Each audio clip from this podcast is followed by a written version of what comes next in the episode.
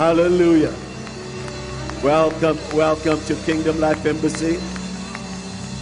Welcome, come on to the best church in the world. God lives here, He visits everybody else. Welcome to everybody online. Come on, look to your neighbor and tell them, I'm so glad you came to service this morning. Hallelujah. Let your neighbor know. Say you're looking better than the last time I seen you. Amen.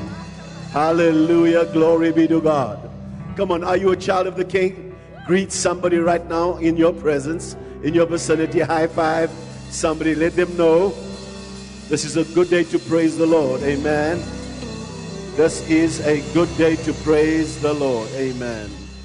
It's wonderful to have you in service this morning. Greetings to every single one of you. Hallelujah. God bless you. Great to have you in service this morning. We appreciate you. You may be seated. Amen and amen. Glory be to Jesus. Welcome, welcome every single one of you. And those online, we love you. We have a baby dedication service that we'll be doing as soon as we are done preaching. We will be praying over our babies and, and the like. Let me get into the word that the Lord has put in my spirit for you. Um, and of course, we have to address what's in the atmosphere. I'm almost having to put my message on pause as I'm dealing with the various the gospels, and we're dealing with men in in um, specifically it was been, but of course, you know, there's no gender in the spirit. So every mother understands that, every woman understands that. It's what you're looking for in your husband. It's what you're praying over your children. It's for your your, your daughter's husband, and um, it's so good to see so many of you in service this morning. Amen. It's wonderful that you people are returning back and our sons and daughters are returning. I do have a word for you from the Lord. I feel um, to bring some clarity and, around some things. The, the thing that's trending, of course, is uh, Dr. Creflo Dollar's message around tithing and how um, it's shaking some for others, um, like myself. It's just making me more bold and um, let us actually just preach the word of God and find out, and you, you judge for yourself. You study the word and find out if this is exactly what the word of God is saying. And let me give you my personal experience of what happened even with Dr. Dollar and my life. And so we're going to get into some things this morning. Um, you're going to have to take some notes. I've got some scripture for you. You're going to get some understanding this morning. And then um, we will show you how we got here with nothing and how God built us up. Going to show you some things. And so pray with me. Father, we thank you that this morning, Father, the spirit of understanding will rest in this house. Spirit of the living God, you are the teacher, so teach us. I open up my life, my mind, use my tongue as a pen of a ready writer. Carve your truth upon our hearts. We yearn not, God, to excite the flesh. We're not fighting anybody. We're listening to your word. We are not here to dishonor anybody. We want to know what your word says, and we want to follow after you. Thank you for leading us and guiding us this morning. In the mighty name of Jesus, everybody said, A good amen. The title of my sermon this morning is The Lost Coin. 1 Corinthians chapter 3 and verse 10. Oh, please, there's plenty seats up front as well. Make sure that everybody get get them. I love it. That house full and uh, surprised everybody else there because you don't have enough chairs. Praise the Lord. That is a good thing. Amen. Amen. So, so here's the grace of God upon my life. And this is the way God raised me in the world system, in um, the kingdom of God, the way God deals with me. This is the grace that is on me. According to the grace of God, which was given to me. This is your apostle. As a wise master builder, I've laid the foundation. We've been on this road 18 years. There's plenty we've got to speak about. I've been born again. It's now, I think, 25 years. And God has got me on a journey, and we're still growing. But I want to show you some things that's going to really solidify your faith this morning and help maybe somebody make the switch into a kingdom system of operation. And so, according to the grace of God, which is given to me as a wise master builder, I've laid the foundation and another builds on it. So, I, my job is to make sure that you understand the foundation that you stand on. As a man, we have been teaching around the Gospels, and what we've been doing is teaching that every man's image, his function, and, and there is no perfect family and there's no perfect father. And so, what you want to do is make sure that every man, your sons, and even your sons understand this, and your daughters marry this kind of man. And if you are married, you're praying for this for your husband. And if you're a man that's really falling after God, you need to understand the Gospels. And so in the Gospels, Ezekiel says he saw something in the Spirit that gave him understanding. And he looked at this thing and he said he saw four faces. And in these four faces, what he saw was an eagle, he saw a lion, he saw an ox, and he saw a man. Those are the four Gospels. We've studied that through the Gospels. In the Gospels, you'll find out that John is the man of the Spirit. He goes straight in, and, and, he's the one that in Revelations, when he wrote the book of Revelation, it was that God was saying, uh, revealing Christ. He was saying, Come up here. So he is the eagle, he's the man of the Spirit. You'll, dis- you'll discover that when you're studying the four Gospels. You will then find out of John, um, here comes Matthew. Matthew speaks about a kingdom. He speaks about a king and a kingdom, and he is the lion. That's the face that Ezekiel saw. And then he saw an ox. The ox has got to do with the work you were called to do in the earth. The ox has got to do with your gifting, the reason for your existence, and how you get out of your job into your work. That's what that is for. And then the man on there is the inheritance that he receives in the kingdom of God, that he becomes what God has called him to be and the reason why God had made him. And so at the end of his life, he begins to celebrate, and God and all of heaven celebrates with that man. Your, your wife will love you for it, your children will love you for it, and you can become all that God has called you to be. There's going to be a good clap and an amen in this church this morning. So, here in the scriptures, according to the grace that was given to me, this is the way God speaks to me. As a wise master builder, I've laid the foundation, and another builds on it. Now, you can build your life whichever way you want to. Mine is to make sure that you understand that what all of this that you are dealing with, there is a foundation that you're standing on. It's important to understand that. Because you can't lay another foundation for your life. If you want to win in life, if you want your family to win, you want your home, your children to be raised up, this is what is required. I've laid the foundation, another builds on it, but let each one take heed how he builds on it.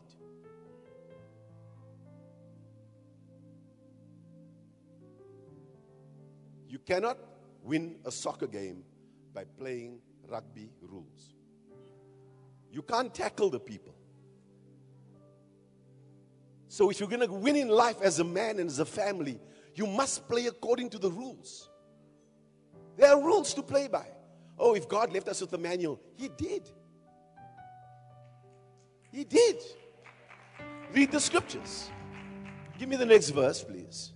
For no other foundation can anyone lay than that which is laid. You don't have to lay another foundation. Just get onto the foundation with Christ.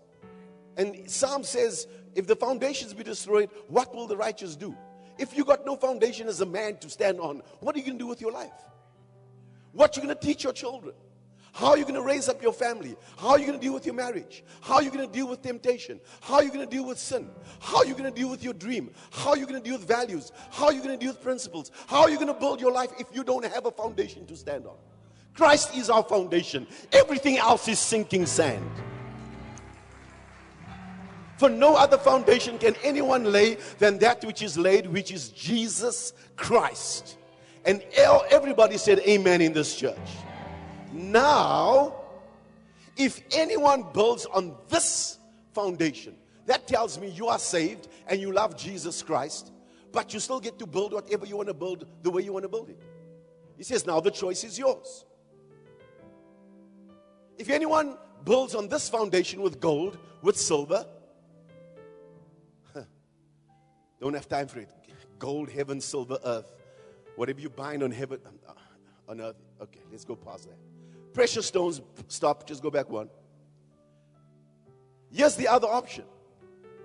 You can take the gold, the silver, and the precious stones, Or you can take wood, hay, and straw. Now, if anyone builds on this foundation with gold, silver, precious stones, wood, hay, straw, each one's work will come will become clear. For the day will declare it. Now we're talking about eternity and we're speaking about when Jesus comes back. Everybody must give an account for the work that they've done.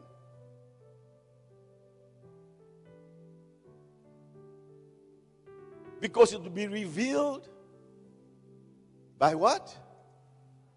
By fire. Even right now, in people's marriages, in their homes, in COVID, and, and all that has come, there's been a testing of marriages and families and homes of what people have built and what materials they've used to build with. If it's inferior, because when you burn gold, it just becomes more pure. Silver, more pure. Put fire, then becomes more pure. But wood, st- straw, huh? And the fire will test each one's work of what sort it is. So our marriages get tested. Every home gets tested. Every ministry will get tested to find out what we've built our lives on. And for many people that have been chasing after the world system and built on a world system, the fire came and you found out that this actually this was wooden straw. This was hay. This was rubbish. They promised you a whole bunch of things. Now you need to do a COVID test every time you go to, to work. Who's controlling that thing? Verse, next verse. I need to move quickly through this morning. I got plenty. If anyone's work, which he has built on it, your family, your home, your marriage, you as a man, if it endures, you will receive a reward. Next verse. If anyone's work is burned, he will suffer loss, but he himself will be saved. That means the foundation of Christ is solid. So I am standing on a solid foundation. And even if the fire comes and I made a whole lot of poor decisions and my life turns out into rubbish, I'm still saved. You get it? But if that's the reason why you got saved, is only to go to heaven, you know you are having hell on earth. Yet so as through the fire, because the fire is coming to test our work. What did I build my family on? What did I build my marriage on? What did I build this ministry on? What did I build my life upon? So you got to be very clear with what you're building. So let's get into this building process. And please understand this today. When you get born again, in John chapter 2, Nicodemus asked the question No man can do the things that you can do unless God be with him. So Jesus said, You must be born again. He says, How? Do I go through my mother's womb again? He says, No, you must be born of the Spirit. That's in John. John is telling you clearly, you must be born again. Otherwise, you cannot see something called the kingdom.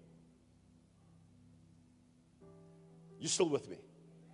So, John is explaining about the need for you to see with different eyes, to get recreated in your spirit and become a new creation and begin to function out of that. Now, this is important. If you are just born again, the person of Jesus, when you say yes to Jesus, the Spirit of the Lord comes on the inside of you, it provides for your peace. The person of Jesus provides for your peace. The principles of Jesus provides for your prosperity. There's a real reason why people are broke. Because you intercede all the time and you have peace when you leave your intercession, but you've never applied the principles of the kingdom.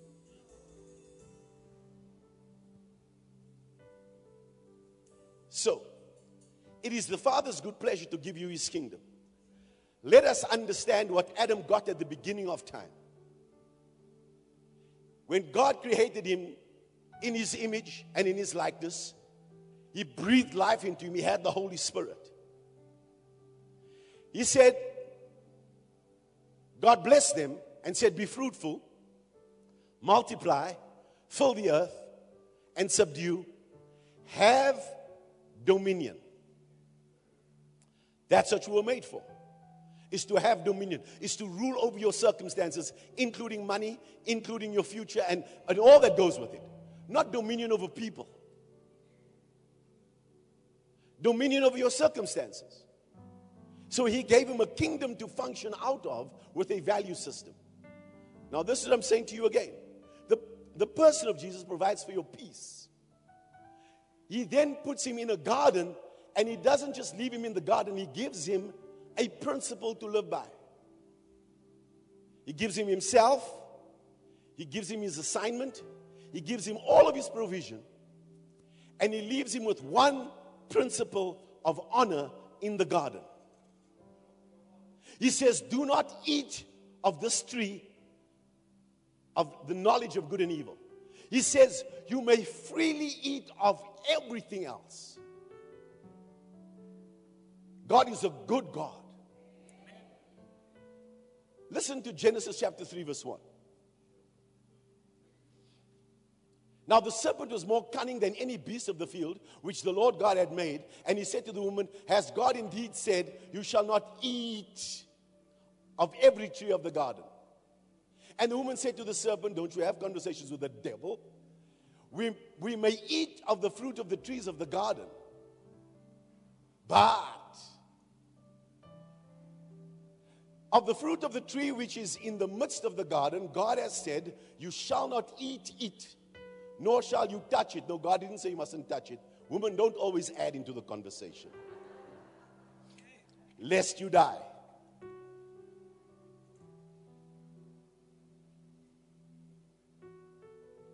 God puts a principle in the garden.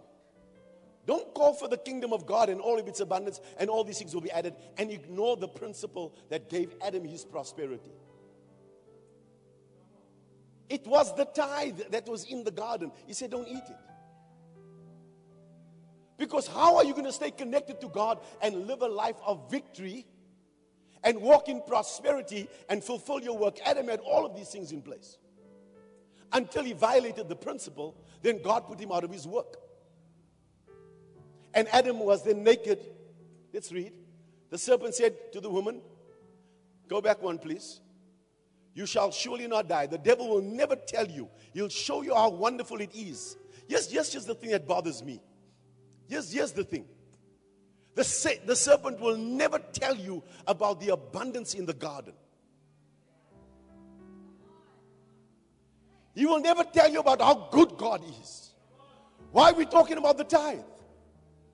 Are we not speaking about how people, God brought people through and God saved them and how God delivered you? Do you remember where you come from? Because I come from a horrible place and the devil is a liar. Today, we're going to put him to shame.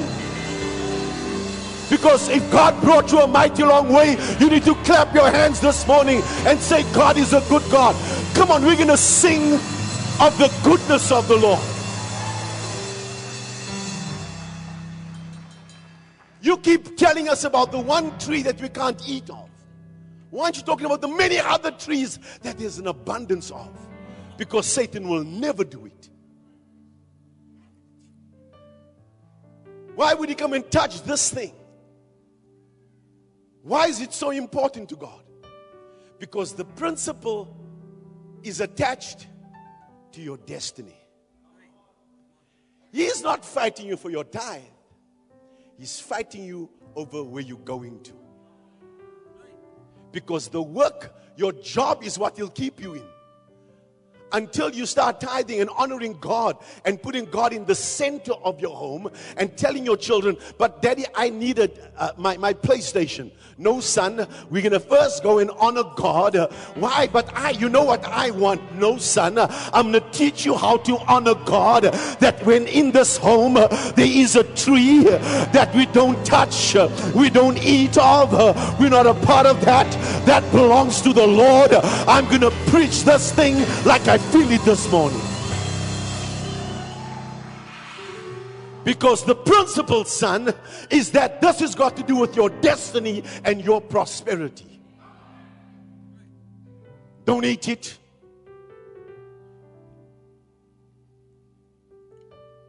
For God knows that in the day that you eat of it, your eyes will be opened. All he knew was a relationship with God and God's provision, that God was his only source. And that connection was there. He opened up his eyes to a level that he should never have been involved in. And you'll be like God, knowing good and evil.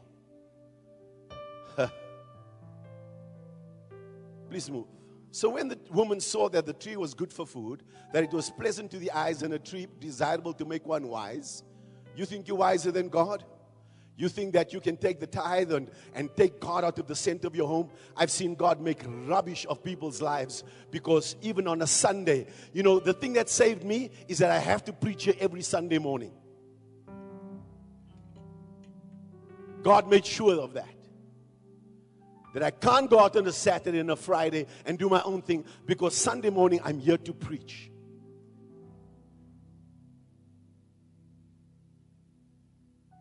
She ate, her husband ate, and we know the story. And so their eyes of the, both of them were open, and they knew that they were naked, and they sewed fig leaves together and made themselves coverings. Now you must take care of you. For the first time, Adam has gone to find a job. He never had a job. He only had his work. What is your work? It's your assignment. That's all he knew. He just had a relationship with God he had a principle in place. He had prosperity all around him. And God could work with his son. And this is how he was proud of him. He brought him pleasure. So now Adam has fallen to a level that God never created. And he asked the question, Where Adam, where are you?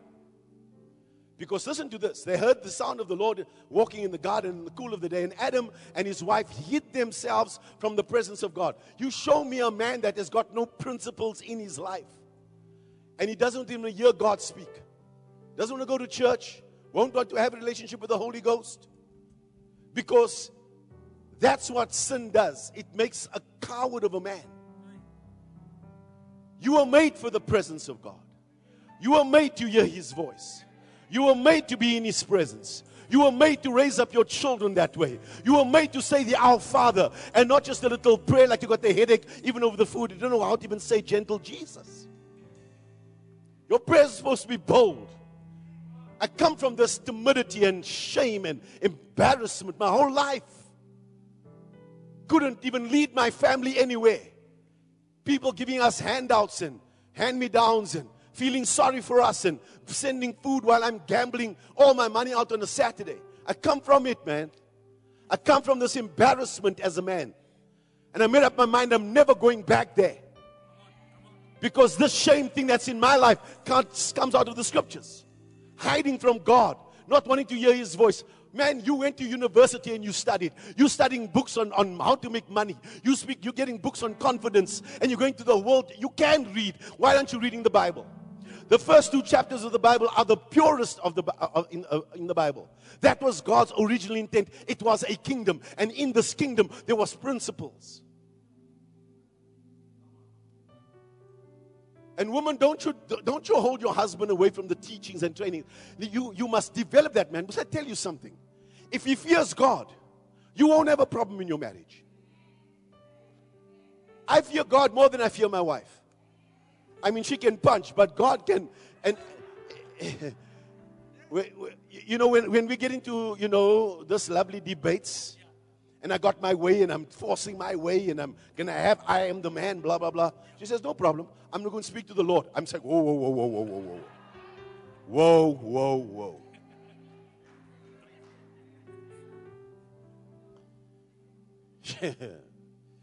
You ain't seen a man go and apologize, humble himself, fall on his knees, and say, Baya yammer.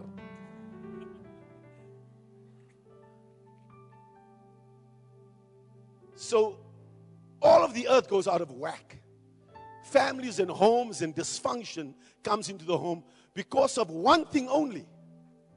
You ate the thing you should never have eaten. You violated the principle. That's why you broke. That's why there's no money. That's why you can't you can't even come into your, into your work. Go and find a job.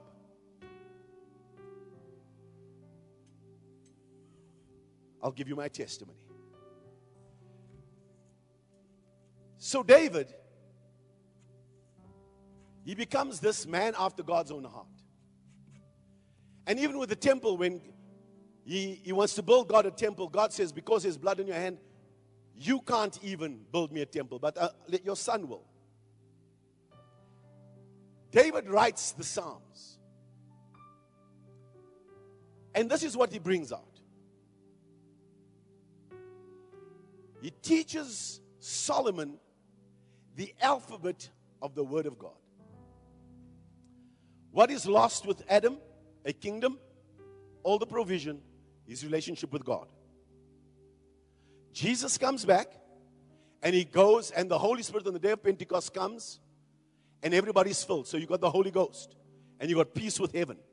So if you're going to die, all is good. You got a foundation, all is good. But if you're remaining in the earth and you don't want to look like an idiot and like a fool, you're going to have to apply kingdom principles to change your life. So, David, when he get, becomes king, the first thing he does is he goes and fetches the presence of God because the king who ruled before him, Saul, did not know the presence of God. So he goes and he fetches the presence of God. But David is a principled man. Listen to some of the things that he writes. It'll bring you understanding what Adam had. And so that you can understand it. I'm laying a foundation so I can get into my sermon. Psalms 119, verse 133, please. Listen to David. He says, Direct my steps by your word, and let no iniquity have dominion over me. God's intention from the beginning of time let them have dominion. Not let addiction have dominion over them. Not let poverty have dominion over them. Not let lack have dominion over them. Let them rule over them, their circumstances. That's what God gave at the beginning of time. Please shout an amen. Listen to him preaching, listen to him writing. He says, Direct my steps by your word, and let no iniquity have dominion over me. The next verse says, Redeem me. Everybody say, Redeem me. Redeem me from the oppression of man. And he puts a very interesting thing in there. He says, That I may keep your precepts. So, what David is saying this world's in chaos. I have your presence, but I need something that you need to build on the inside of me. These precepts. He says, I'm going to take your word and I want to be controlled by your word the rest of my days. So that I'll never be oppressed by man anymore. I want to go back to what you gave Adam.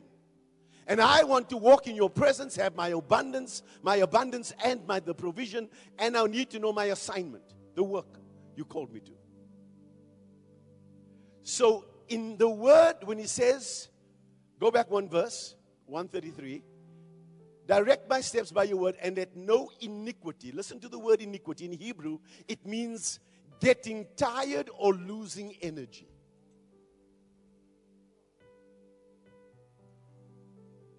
Some of you don't understand the need for the Word of God and the kingdom of God because you're getting involved in business deals that's got nothing to do with your destiny. And you're getting tired. And you're looking old. Not you, the one behind you. because, the, can you see why your apostle is 59 and still fresh and flourishing?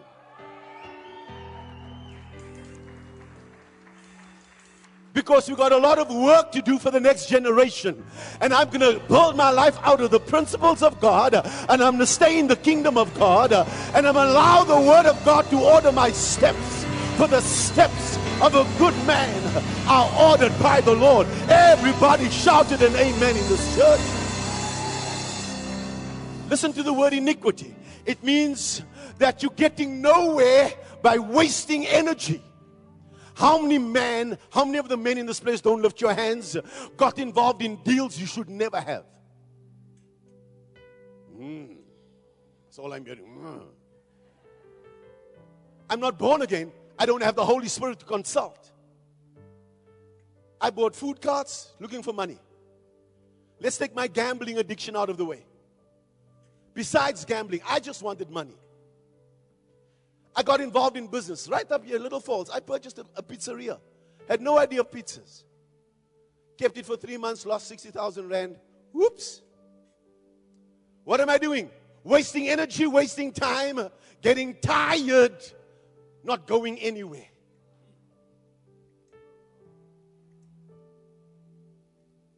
I don't want the wives to wave their hands, but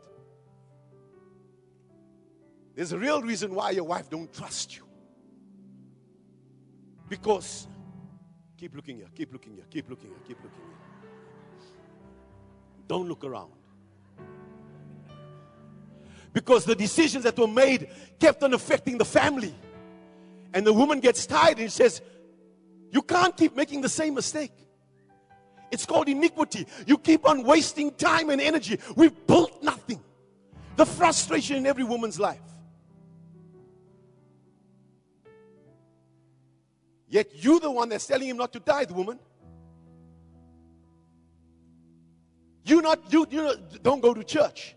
You wake him up and say it's Sunday morning. We're living a principled life. There's a real reason our lives are going nowhere. Because God first. His kingdom is first. Now you're involved in new, different relationships. Now you're trying another business. Now you're studying something else. No, now I want to be something else. Man, you're 75. You're still looking for another deal, and what you're going to do? It's like you built nothing. Like God sent you here to be a problem and to be confused, and God's not the author of confusion. I made so many poor decisions. I shared my testimony the other day with, with somebody. I was like, you know, telling this, this, this couple, I said, you know, not being born again and gambling. The sickest thing inside of me. The feeling that I get every now and again when I just, I'm reminded where God bring, brought me from. I'm driving from, from the race course. Early in the morning, I've left Pastor Z, my two children, with a mother. I've spent the whole day, it's the first Saturday of the month. I spent the whole day at the race course. And I'm driving back home. The sun is setting, the cap is, is, is, is, is sitting about here and I'm and I'm driving home and I'm by myself and I'm half drunk. But I blew my whole salary at the race course. I don't have a cent for the rest of the month. Not one month. I did it often. I just want to become rich. And this thing's having dominion over me. And I look like an idiot to the world. I'm a fool because of my decisions. And so, when I come into the kingdom of God, the Holy Spirit says to me, You can't get involved in those deals. The Spirit of the Lord begins to direct my life and order my steps according to His word. Now, I don't get involved in anybody's deal. I ask the Holy Spirit, What are you saying? Which way do I go? What do I do? Yeah. So, so load shedding and all of its challenge. It finally goes on last Saturday at about maybe four o'clock or so. And um, I, the TV goes on, and I'm flipping channels. And right there, the Durban July is on. I say, buddy, you and I, once upon a time, we were there. Those that don't know the Durban July, good. So I'm laughing because I'm speaking about, you know, there's a group and a company we used to go with um, a friend of mine, his wife's company had this function in a special ballroom, and uh, one of the rooms, and they, it came with lunch, and um, you know, uh, you had to pay a certain amount for the tickets and so on, but you'd spend it not down down there with the plebs. You'd be up in the posh, but then there was this competition, dressing up and the like. And um, I don't, I don't know the company, and uh, my, myself and Z comes because of my friend, and it's his wife's company. And so all the girls dress up, and there's a competition for the best dressed girl. And after three years, they had to cancel the competition or change the rules because nobody in their company won the competition. My wife won it three years in a row.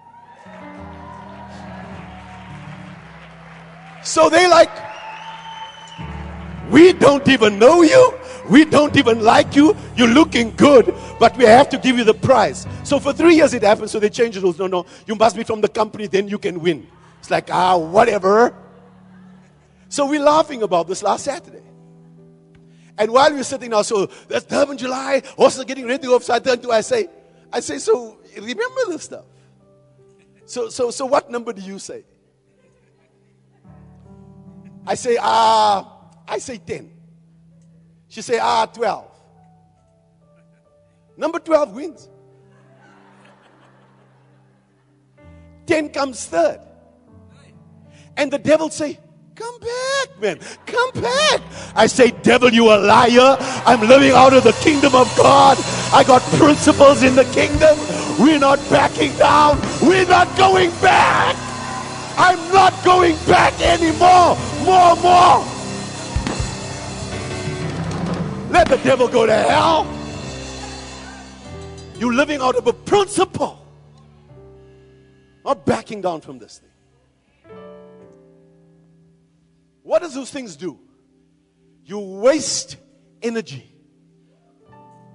People won't believe it. At the time I was gambling at, I was renting a, a whole house for a hundred rand a month.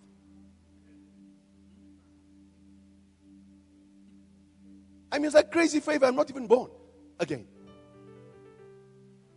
After three years, the lady that came that had the house and said, Please, man, I just feel that we need to just, can we increase the rent? Like, no, man. She says, just 50 rand. I'm like, oh, okay. I took all my wages, including my overtime, and I wasted it and wasted my life on gambling. Until I came to the king. People ask me why I preach so fervently about it. I come from a mess. I come from nothing. I was an embarrassment. I built nothing with my family. So David, when he gets into this, says, Lord, rather order my life according to your word. Order my steps according to your word. Because when you've got no connection with God, got no understanding about his word, my life goes nowhere. When your steps are ordered according to his word, then iniquity cannot govern your life.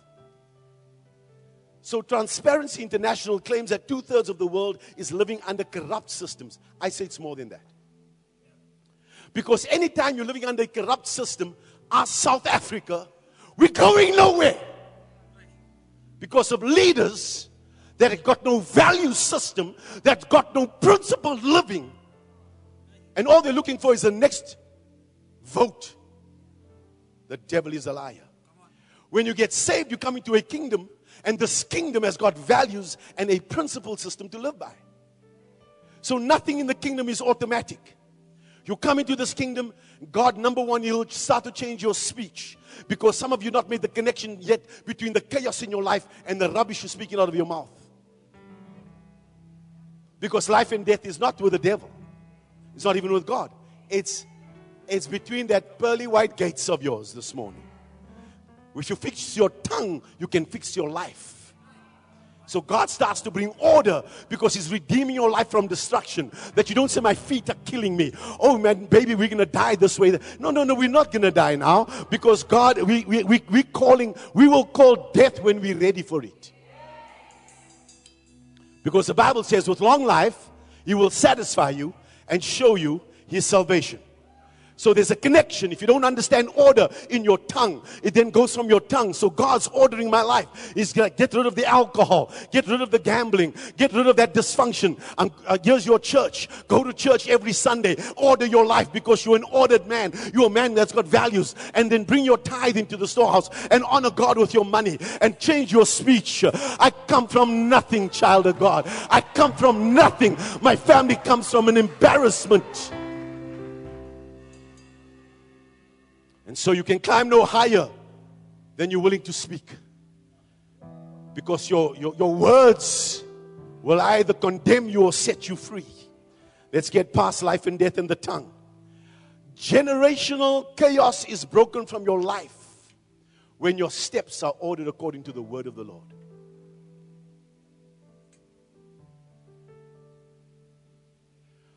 He orders your minds, He orders your speech. He's redeeming you from the oppression of man.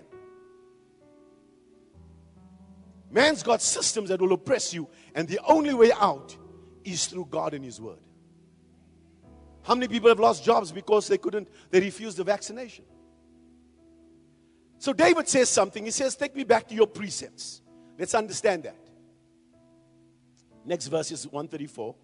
This is what he says Redeem me from the oppression of man, that I may keep your precepts. Watch now. So, precepts versus concepts. It, there's nothing more powerful as an idea. Because ideas control the world. Apartheid is a good example. The, the ones who started it are dead, but it's that the idea still lives. So the world is really ruled by dead men. So think about this. An idea conceived is a thought. A thought conceived is a concept. Concepts come from precepts. Because a precept is the original idea. I don't know what religious system you got involved in. But God's original intent was a kingdom, not a religion. Denominations can never solve this generation's problems. He gave David, he gave Adam a kingdom, and when David got into the word and he began to read the word as a king, he says, I, w- I don't want a man's concept. Religion is man's concept. It's his idea of how he can attract God's attention and, and, and prepare himself for heaven. God's, that wasn't God's precept. God's precept is that heaven comes to earth and that you walk in dominion and have victory over your situation. That's God's original intent. So David says, if I go back to God's original intent, my life will change. Listen to some of the scriptures that he gives here. Psalms 119. So David is giving these precepts. 111 verse 10. Quickly. The fear of the Lord is the beginning of wisdom, a good understanding of all those who do his commandments who praise, who, his praise endures forever. That's in the, this is in the NIV. It says, the fear of the Lord is the beginning of wisdom. All who follow his precepts have good understanding. Psalms 119, 27. Let me understand the teaching of your precepts. Then, then I will meditate on your, on your wonders. Psalms 119, 45. I will walk about in freedom. This is a good one.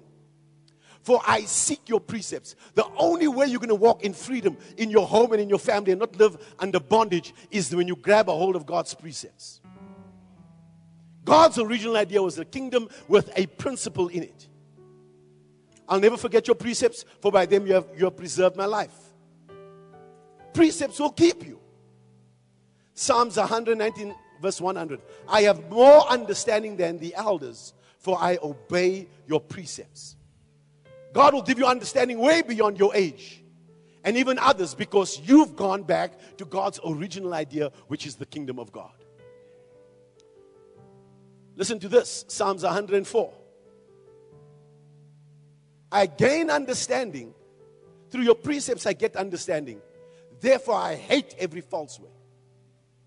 Sometimes I preach hard and I'm like, you know, don't take that path. It's because I got developed in the last decade on with Dr. Myles and Dr. Winston, these men, they mentored me and said, Don't take another path.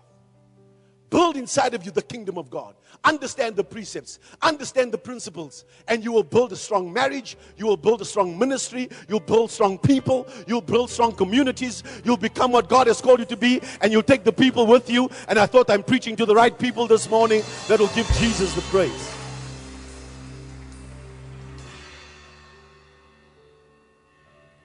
So God is obsessed with order, is what I discovered. I hate when you grow up, because we grew up in apartheid and all that, I, I, I, I, I hate the oppression of man. My whole life been oppressed I have the money to buy a house. I can't buy the house because you're not white enough. You need permission from the neighbors. Told in a company that I work for, you can't become a systems analyst. You'll always just going to be a computer operator. It's like, why? No, they're special people. So I want to get off shift work, but you're going to become like them. So where did they learn this stuff? So, well, you're going to go to a certain college and they, you know, this college is, and they speak the fear on the inside. Well, can I just go and try and write the test? I didn't even ask them eventually. I said, I just, the test is for free. So I went to Van and preached and I wrote the test. And by Monday, when Monday came, we, a bunch of people that went, they said, no, that one failed, that one failed, that one failed, but you passed. So I went to go and study what it is to be a systems analyst, and I became one. But all of the systems that, you, that were designed were designed to control me and keep me earning a certain amount of money, not going anywhere, because it's the oppression of man. And when I got born again and I saw the freedom that this thing brought and understood the kingdom of God, I ran, man. And I'm still running. And I'm still fighting. Can't tell me. People told me you can't have a church here. True story. We, we were at Madagon. A white woman sits at the back of the church, come to one of the services. And she asked the question, What's this colored boy doing in this area? I'm like, Who the hell are you, man? My whole life I had to fight for this. When you have your life in order, men will not be able to carry you away. Men will never have an upper hand on you. Because with God on your side and the kingdom inside of you, you become what God has called you to be, and no one's going to stop you. So, the more you know of Him, the less oppression you live under, and the more freedom you experience. So, let's deal with this money thing because I need to end.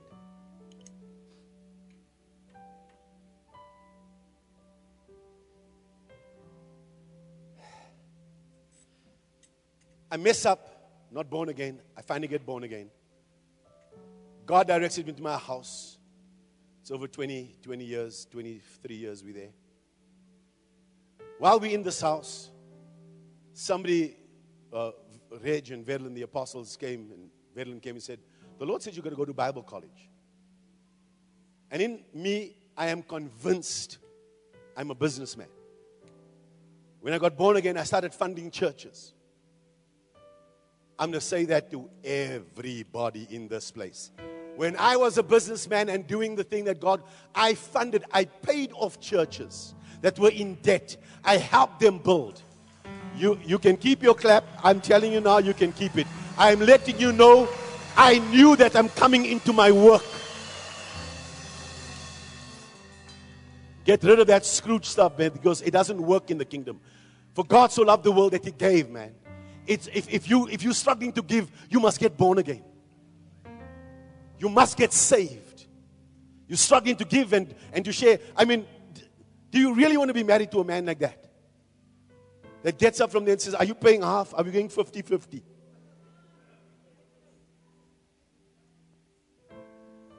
And you have a dream you're going to, you're going to Paris.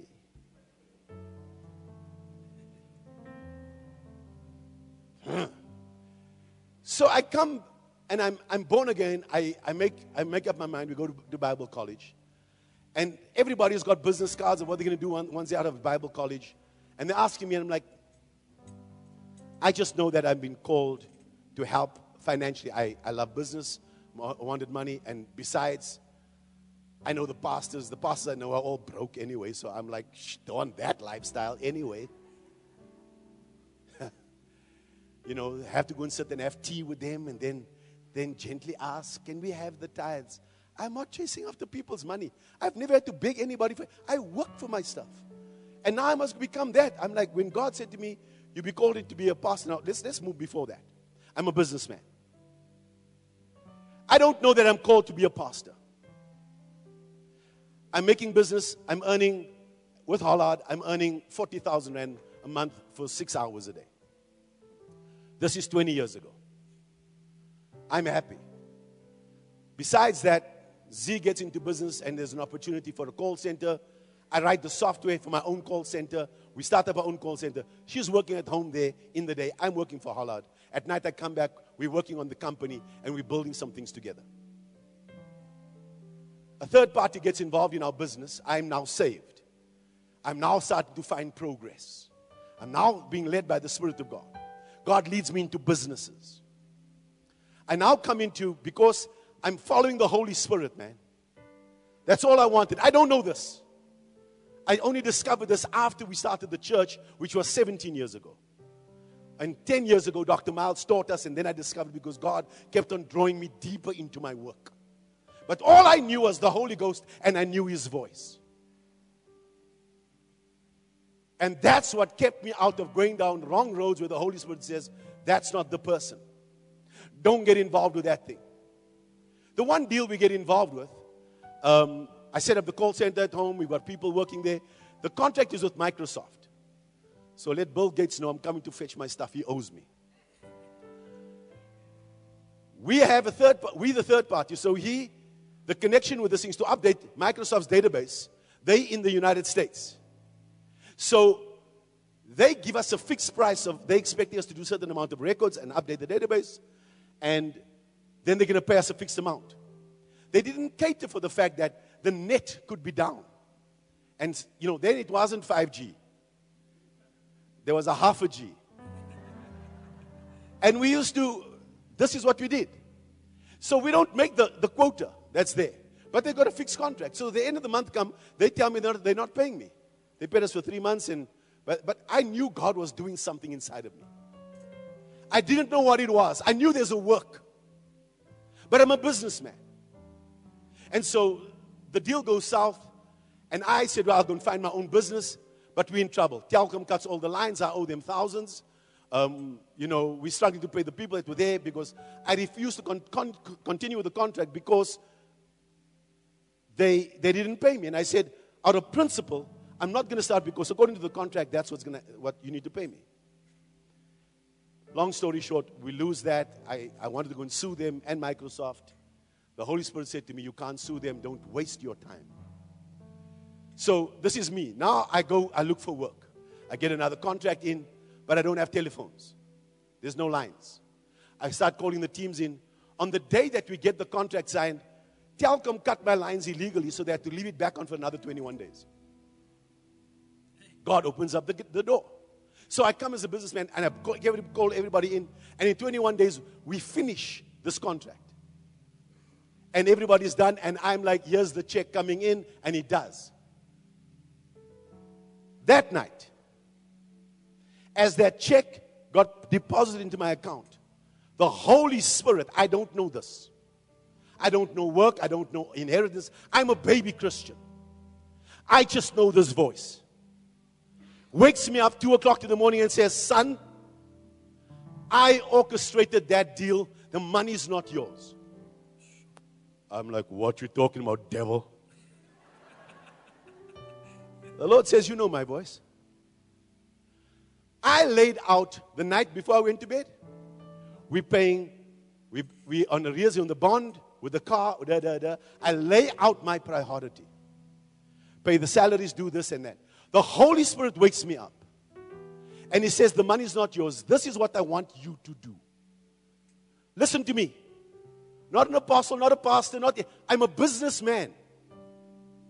Businessman, you listen to me. Not like I don't know your world. I come from it. And the Holy Spirit says to me, not 10%. He puts a chunk of money, says, top of the list here.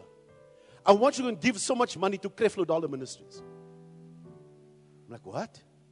He says, You pay your salaries, you pay one month on your bond, you cover this, and I'll cover the rest of the stuff for you. But this is the order. And he goes and he, he cleans out the whole, like everything, not to every cent.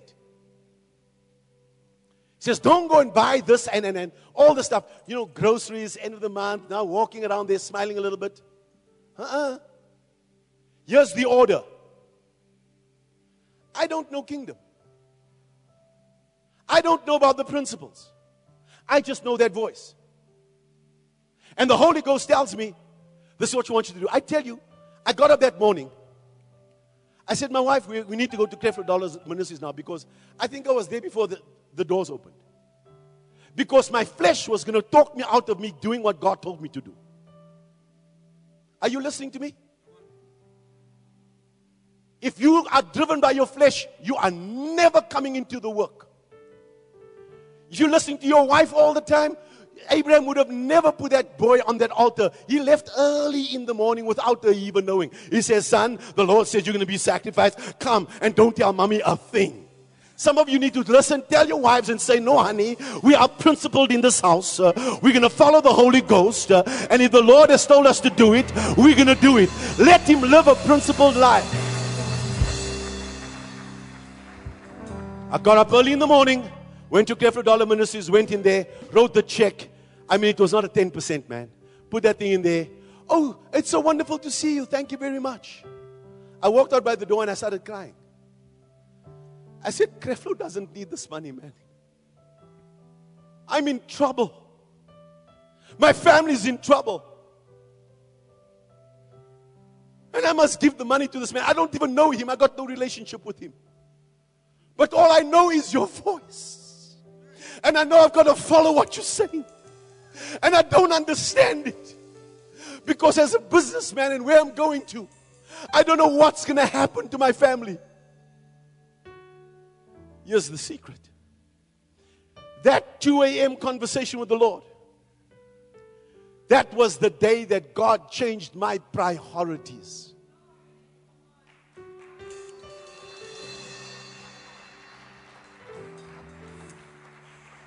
I had no idea I was called to start a church. No, no idea. I was convinced it was business. This is what I discovered that morning. If God cannot change your priorities in life, then He cannot show you your purpose for life. Here's what I discovered God can never reveal to you your destiny until you allow Him to change your priority. Because his thoughts are higher than your thoughts, his ways are higher than your, your ways. If God cannot touch your money, he cannot speak to you about your destiny. This is the day that God started looking at my life and saying, because all I want to do is follow after him. But he says, from today, I'm going to teach you things that I had no revelation of, even in the word, but I followed him. Because sometimes understanding can wait, but obedience cannot.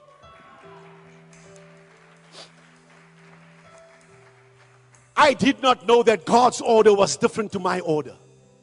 But I wanted my life to be ordered according to His word so that no man can have dominion and nothing, no iniquity can, can have dominion over me. I wanted freedom, but I need to learn out of a precept. And so, what was God doing? He was bringing something into my life called divine order. David prayed it. He says, Order my steps. God is obsessed with order. He's a God of order. When Adam woke up on the sixth day in the garden, he woke up in a place of order. And if you don't order your steps, order your life according to what I'm giving to you right now, I am telling you now, you will live in generational chaos. You'll take the chaos that your father, your grandfather gave, and you will continue to live in it until somebody stands up. I believe it's you that's going to stay in this house. As for me and my house, we're going to serve the Lord.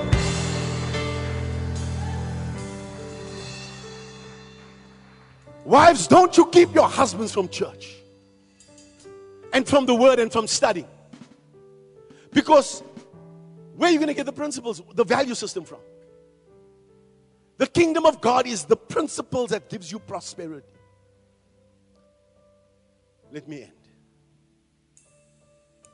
Luke chapter 15, verse 8. The title of my sermon this morning is The Lost Coin. Go with me. Luke, he's the guy that deals with your inheritance. He's the one that tells you about the prodigal son who lost his inheritance and goes and spends it in a world system because he brings dysfunction into his life and loses his father's inheritance. He then make, comes back to his senses, he comes back home. Luke, the book of Luke tells you that. It's Luke chapter 15. But in Luke, is, he's a doctor. Dr. Luke writes this. But if you study Dr. Luke, you'll find out he's very methodical in the way he writes.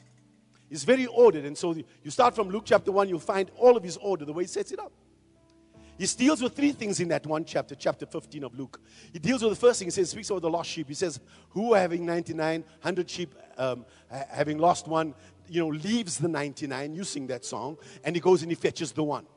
So there's a level of how you treat certain people, meaning that there are some people that are babies. You know, sheep um, are, not dumb animals, they, they, they're the dumbest of animals. That's why the Lord is my shepherd.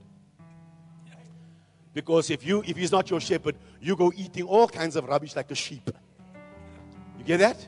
So he tells you about the sheep and how they function. So there are certain people you must leave the 99 to go and fetch because they're babies and they're going to get destroyed. But there's something at the end of it that deals with sons. Certain man had a certain son. So sonship, I don't come and fetch you. I put enough word in the inside of you you, eating with the pigs, you got to make up your mind to come back home. I don't come fetch you. We're going after the sheep that needs help. But the sons come home by themselves. Are you getting the revelation? Let's take the piece in between because it's all that Dr. Luke is writing. The sparse that we that we jump over. Let me give you revelation quickly, then we can end. He puts in the middle of this thing not just the lost sheep and the lost, the prodigal son. He deals with the lost coin. Watch, it's very powerful. Or what woman having 10 silver coins if she loses one coin, what's the lost coin? It's the tithe. You get in 10 coins, one belongs to the Lord. The woman is what? Is the church. So the church has lost this coin. And of course, it speaks about silver coins, and silver is the color for redemption. So you've been redeemed, not with silver and gold, but by the precious blood of Jesus. So it's redemption. He's redeeming you from the oppression of man, He's breaking you from systems. That's what the silver represents. It's God's redemption plan, it includes money.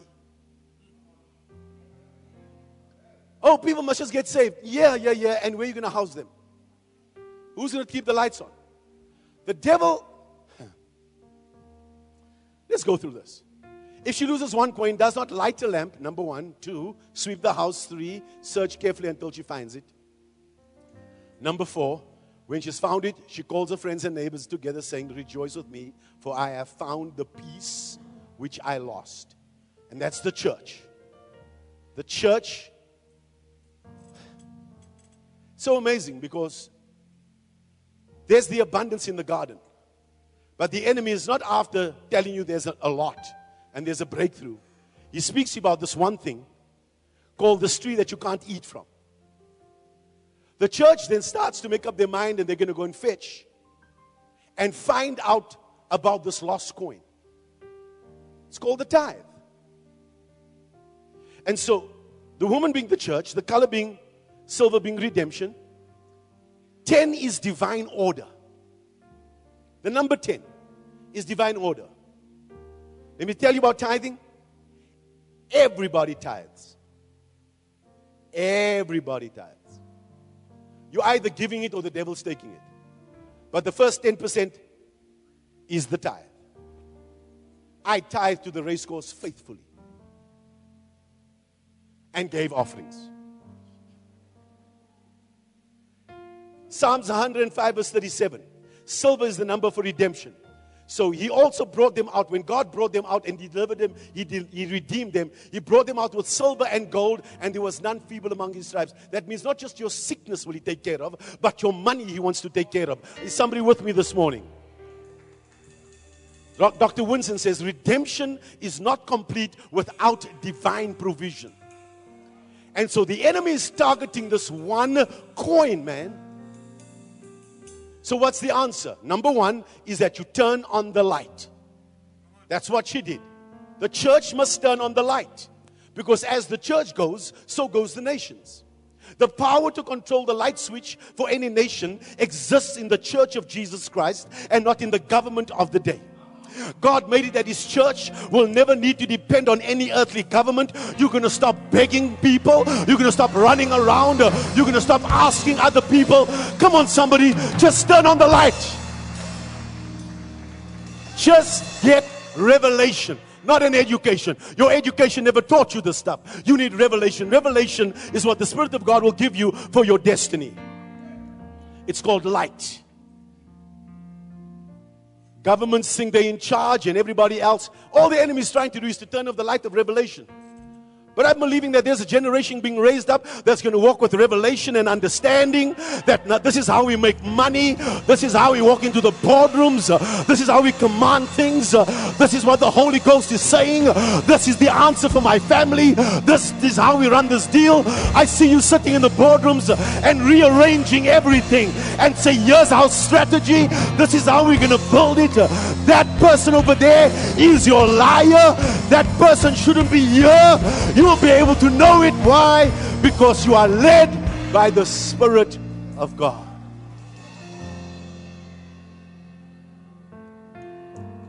I'm the Lord your God who teaches you to profit. In the world system, you're sitting right through your profit and loss. There's no loss in the kingdom. If you can hear the Holy Ghost, there's no loss in your life. You will know that that person has turned against you. You will know that there's a, they're lying over here. I went to Morel's boutique out in, you know, as a pastor. Morel calls us in, Bernice calls in. She says, Look, man, I don't get it. We got so much business, but we're not seeing any profits. I went to their company. I went to go and pray. So they said, Father, in the name of Jesus, let there be light in this place. Anything that's in the dark, expose it.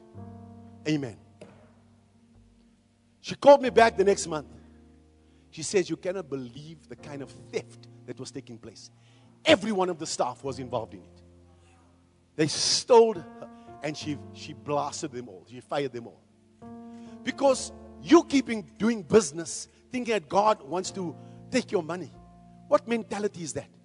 When God's come to give you abundance and show you the other trees and the abundance by the Spirit of God, He's teaching you to profit. When He says to you, that person that's in, uh, sitting around you is actually stealing from you, He's teaching you to profit. Because the light switch is with the church. Number two is sweep the room. So here's the church. There's dust. What does she do? She takes the broom she starts sweeping. What is that? That's the demonic forces that wants to rest in the church and cover the one coin. That's the devil. Why would the devil tell her about the one tree and not tell about the abundance of what God, how good God is? Why would we come after the one and leave and, and you know just, just go get yourself a job and don't worry about tithing. Don't worry about honoring God. Don't live a valued and a principled life. Just keep on doing your own thing because the Lord knows you need of it. Only the devil will tell you that. God says, You honor me with your substance, man. You honor me with the first fruits of your increase. Honor the Lord. If you want to live long and strong, you honor God. You put Him first in your home and in your life. The devil will always come after that one coin. You don't mind you getting a job? You should be concerned about. You think you're worried about a tithe. You should be concerned about your destiny. The day that God spoke to me about reordering my life and I did it, then God started showing me about my purpose and said, Now you're ready to come. You're called to be a pastor and lead a church. I struggled with this thought for 18 months. I got sick because I could not see myself here. We'll come to that next week. But it was because God first fixed me here. Some of you don't even know how wealthy you are. Not everybody's called to start a church. But in your business, you don't even know the kind of millions that's on you. But God is waiting for you to reorder your life according to His word. So that you don't, uh, you know, then the Holy Spirit will show you that person's not with you. Then that God will show you that's the deal. Oh, that's the way to go. The Holy Spirit will give you favor and, and show you and direct you and bring you to a place of profit. Why? Because you became a principled person. God first. His kingdom is first. That's why he said, Seek. It's the glory of God to, to, to conceal a matter, it's the glory of kings to search it out. Proverbs 25 and verse 2. You were supposed to search out the matter. That's why God said, Seek first the kingdom. Why? Those three words are so important. The kingdom is there, but there's two words before it. Number one is seek. That the kingdom will never seek you. If you don't seek the kingdom, it will, it will be left to someone else. And then he says, first. Why? Because he knows when month end comes and that salary comes in and all the pressures of this world and you've laid out your deal. And God says, that is not first me. That's you first. And I can tell you today, I would not be standing here. We started in a double garage with 12 people that aren't here anymore. But God started raising up a people and God started sending provisions and taking care of my family because I could know I could come into my work because I knew I will never have a money problem because God's going to take care of me because His kingdom is first and all these things must be added. When you understand the power of the kingdom, there is a real reason why Here's the real reason why people don't come into their work they haven't let go of the order God's calling them to. They refuse to reorder their lives. Priorities is what fixes your life in the kingdom because God's a God of order. And when that is fixed, the devil would fight you for this thing. Because once you stepped in here, you, you become what God has called you to be. What does he do? He puts demonic things. So you start to tithe the first month, all hell broke loose in my home. And for months, I'm like, God, you said then tithe, so where's this? Listen, it's too late to tell me that tithing doesn't work. I've built my life around the system for the last 25 years. I still tithe this last month. I tithe every month. I tithe of my money. I make sure that the kingdom is first. Why? Not for you, for me. For me. For me and my family. Don't get mad at me. Don't, ah, the pastor just taking the people's money and gone. Listen, man, we had nothing. When we started the church, I said, God, where's the speakers? Where's the singers? Where's the mics? God said to me, You got a Bible, right? I said, Yes, sir. He says, You got two hands, right? He says, I'll clap your hands and preach the word. That was my start. We come from nothing. I said, We come from nothing. I put aside when I knew the call of God, I put aside 200,000 and took it and put it aside so I knew I'd get into trouble. I could go and depend. God kept quiet until the 200,000 was over. And so, said, so I said, God, you need to help me. He says, Are you done? Are you ready for your work? Because when I bring you in here, I'm not bringing you based on your, uh, your, your money, based on your skill. This is the grace of God that's going to build you up and make you what I called you to be so that you're going to owe no man a thank you. You're going to owe no man a thank you. I beg nobody for anything. I don't beg you. You don't want to come? No problem for me. But me and my house, we're going to serve the Lord because we made up our minds. The kingdom is first. Everybody shout amen in this church. Money is the main reason why people don't come into their destiny. They never have enough. How's it going to work out? What's that? That's demonic forces in your house, man. That's the dust that the enemy threw over, making money the thing. It's honor. Tithing is a heart issue. Demonic system strained you. Oh, you must manage and how are we going to come in and what are we going to do? Just put God first. These things will be added. Number three, search carefully. You go and try it, man. Acts chapter 17, verse 10. I got to end. Got it, got it, got to end. Then the brethren immediately sent Paul and Silas away by night to Berea. When they arrived, no, not here, bro. Berea, these are people who study the word of God. When they arrived, they went into the synagogue of the Jews. Next verse quickly. Let's end. The, these were more fair minded than those in Thessalonica, in that they received the word with all readiness and searched out the scriptures daily to find out whether these writings were so. You must go and search it out. Go and find out what I'm telling you is true. You go and, number one, say, Devil, you take your hands off my money. I'm going to honor God. I'm going to do this. I'm changing my priorities from today. God is first. Don't give me your leftovers. Because you'll also come when you are 89. Say, I want to do something for the Lord. What you gonna do, buddy? At 89, a life that's gone nowhere. So if you're willing and obedient, you'll eat the good of the land.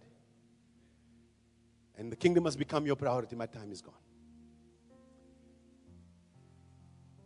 The enemy wants you to keep the dust on this coin.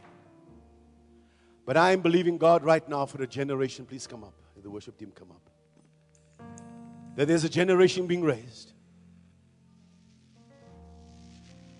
Everybody stand to your feet. That today, in the presence of Almighty God, you'll make the adjustment to come into your work and that God has got for you. Let God be true and every man be a liar. God is not a man that he should lie, nor the Son of Man that he should repent. Has he not said it? Won't he do it? Turn on the lights. Revelation of the kingdom of God. That God wants you to change your priority this morning. Walk past the amount. Think of honor. Think about it that this is the portion that belongs to God. And we're not going to eat of it. This is the coin that belongs to the kingdom. And I'm not going to stop until I have a revelation and understanding.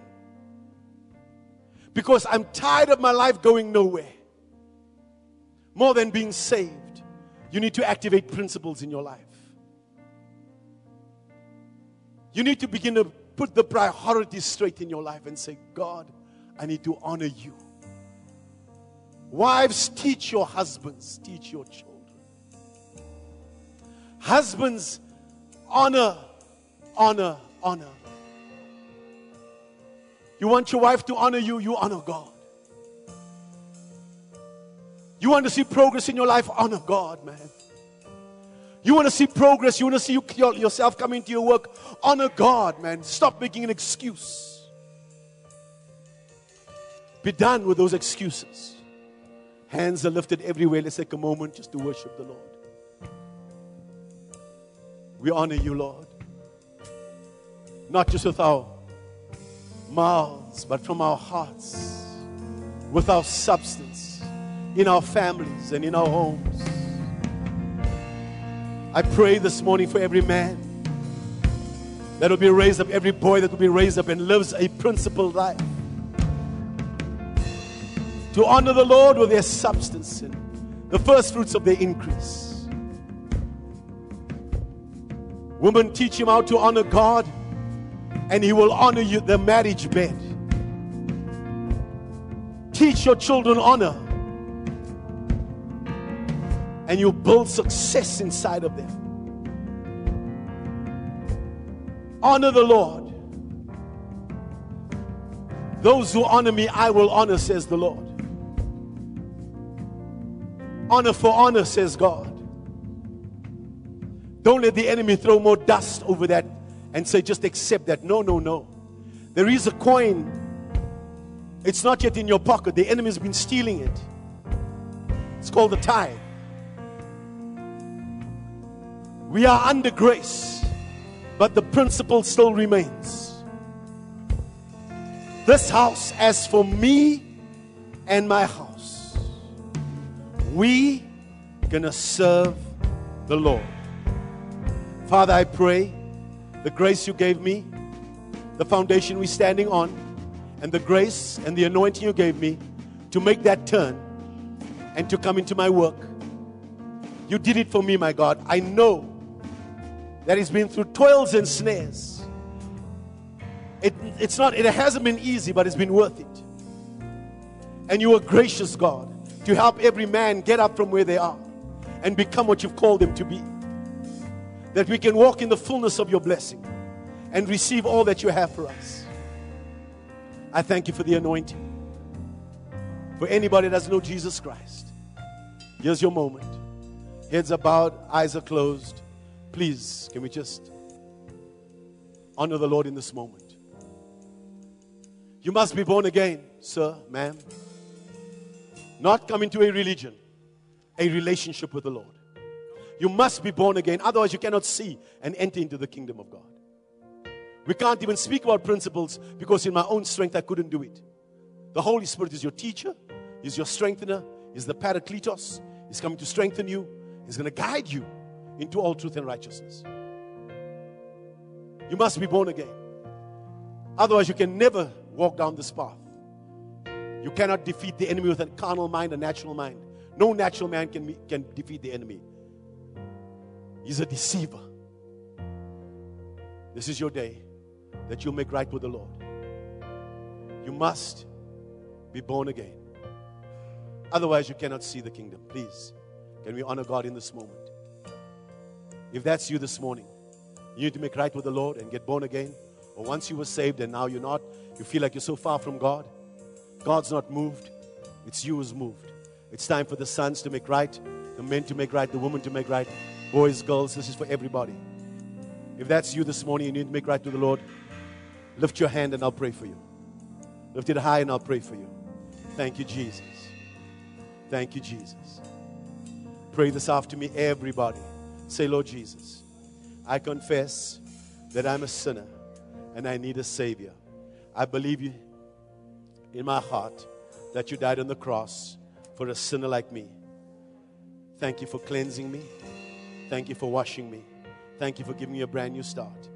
I believe that you died on the cross for a sinner like me. I'm tired of wasting my life. I give my life to you. Order my steps according to your word. Let no iniquity have dominion over me. Thank you, Jesus, for saving me and ordering my life. In Jesus' name, amen and amen. Clap your hands. If you're born, if you, if you said that prayer even online, you are saved, you are born again in the kingdom of God. Welcome to the kingdom. Welcome to the kingdom. Welcome to the kingdom. We're going to receive the offering and then we're going to do the baby dedication. Please be seated just for a minute. God is a God of order. Genesis chapter 12.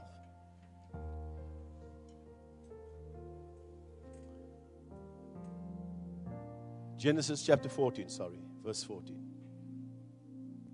Look at the order with God. Somebody said this week, What father would first demand that you give him money and then he will bless you? Why aren't you reading the scriptures?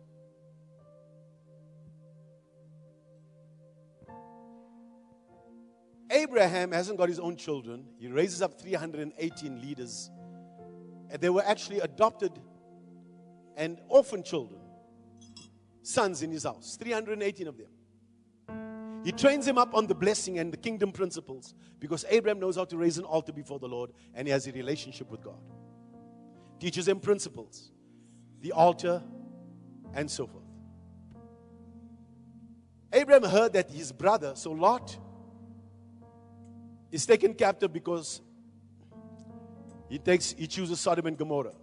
He armed his 318 trained servants who were born in his own house and he went in pursuit his father's dad. So he trains up these 380 boys. He says, I'm going to teach you how to go into where you need to go into and gain victory and come back victorious. That's what we got. I got, I got a whole system called the 318 Leadership Engine, where we're training up leaders to train you how to go into the mountains of media, education, arts, entertainment, business, and how to go and possess your possessions and come back with the results for the kingdom of God. Everybody said, Amen. So he divided his forces against them by night, and he and his servants attacked them and pursued them as far as Hobah, which is north of Damascus. Trains them how to walk in victory because they become principled. So he brought back all the goods. May you come back with the contracts. And also brought back his brother. We're not, it's not about money, it was both the goods and the people. The people must be saved. He brought back Lot, his, his brother Lot, and his goods, as well as the woman and the people. So it wasn't just about money, it was about the people. When God sends you an assignment, next week we get into this, it's about other people. And the king of Sodom went out to meet him at the valley of Shaveh, that is the king's valley, after his return from the defeat of, of Chedorlaomer, and the kings were there with him. Then Melchizedek, king of Salem, brought out bread and wine. That's a covenant. We need to study Melchizedek, righteousness in Melchizedek, then you'll understand why the tithe. Melchizedek, no, ge- no genealogy, no beginning, no end. That's Jesus himself. That's the order. We tithe according to the order of Melchizedek, which is Jesus himself. He receives your tithes. So he comes into a covenant relationship, meets up with the king, Melchizedek, and he was priest of God Most High. Wine and bre- bread and wine is covenant, it's, it's your communion. And he blessed him. Listen to the order. He goes and he gets the contract, God gives him the victory. He comes back with the contract and he comes back with the deal signed and the money's in the account and the family's rejoicing. And he blesses him. And he does what? Look at the order. He blessed, he says, and he blessed him and said, Blessed be Ronaldo of God Most High. Come on, every every man, you put your name in there. Blessed be, come on, of God Most High, possessor of heaven and earth. And blessed be God Most High, who has delivered your enemies into your hand. So he puts the blessing on him and he reciprocates with a tithe. You don't tithe to be blessed, you tithe because you blessed. You are not trying to get something from God. You've got it already. You are anointed. Just teach your children how to come back after you gave them a gift and say thank you to your father. Teach them how to do it. Because the Bible says in these last days, the love of many will grow cold. Why aren't you teaching your children to come back and say, Can you at least say thank you for the food? Can we thank God for the food? I mean, where does it come from? Can you wake up in the morning and thank God and say, Lord, thank you for the air that I breathe? Why aren't you teaching your children to say thank you? That was just thank you. Thank you for the victory. Thank you that you were with me. Thank you that you gave me the contract. Thank you that the monies were got transferred. Thank you that we are now victorious. My family is saved. Our home is saved. Thank you very much. Here's a tie. You don't get blessed. You don't tithe to be blessed. You tithe because you are blessed. That belongs to the Lord. I am a principled man. I speak that into every man from today. The turnaround that happened in my life will happen in your life. That you're going to have an encounter with God and you're going to be able to honor God with your money and not come back to church broke every time trying to find two cents and petrol for your car to come to church. Why don't you honor the Lord and see what He does for your life? Father, thank you for your people and their giving. I bless them today. Thank you for the spirit of understanding. No manipulation, no fear, no guilt. Bless your people in their giving that they will always put you first. First things first. I bless you today in Jesus' name. Amen.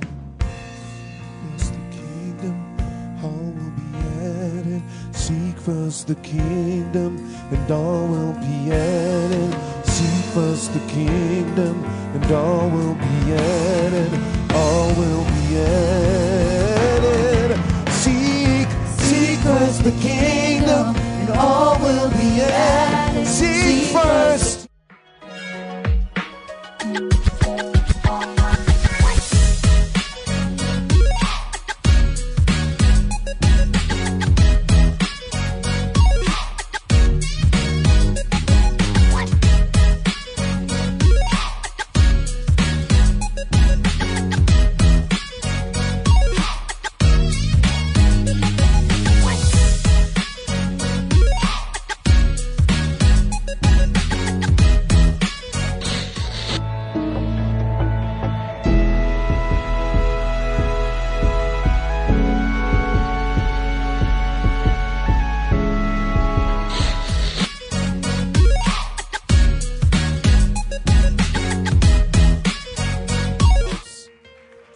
Stand. Eh, All the visitors in the house, amen.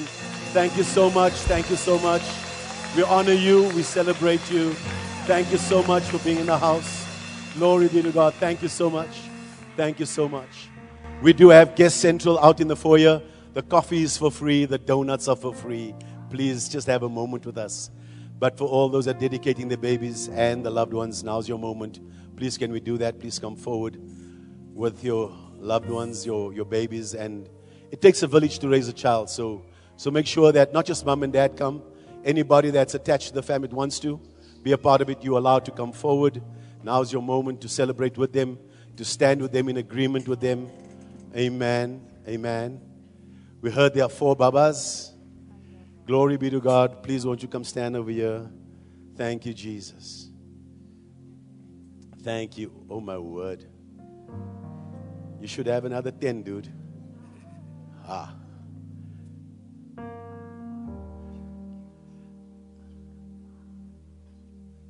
Wow. And of course, King is in the house.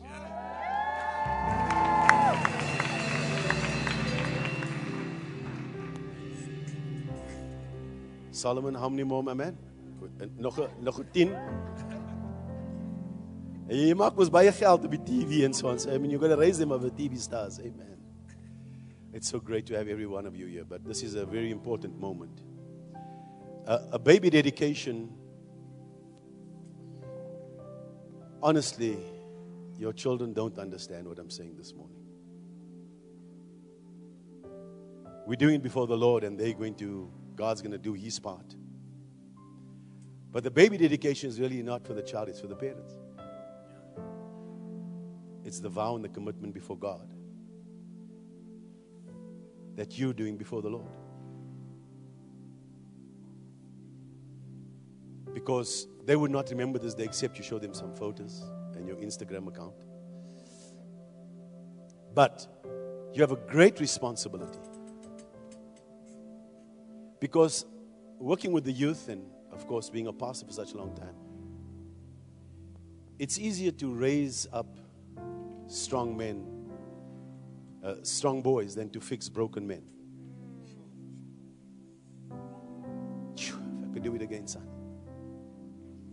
If I had an opportunity just to take my babies again. If I just had another chance. If I had somebody to train me up on things like this, I would have done life completely different. I wasted so many years. And it never helped my children in many ways. With all the money I went looking for, I could not make life work. I pray this morning. I can't keep you long. I get it, dude. I got the message. My time's up. This is about you. They're not saying yes. All the parents and all the family. It takes a village to raise a child. And with all the craziness in our communities, and now, you know, you speak of the taverns and you speak about others that died again in Soweto this weekend, and it's just crazy. It's just crazy. It's going to not take parents to raise them, it's going to take a village to raise them. And you're right there. You should be the one speaking, protecting, guiding, helping, saying it's not right. And you should be the one speaking blessing over them every day. So here's the covenant you're entering into as parents. Do you now present your child before God in solemn dedication? Your response is we do. Gift.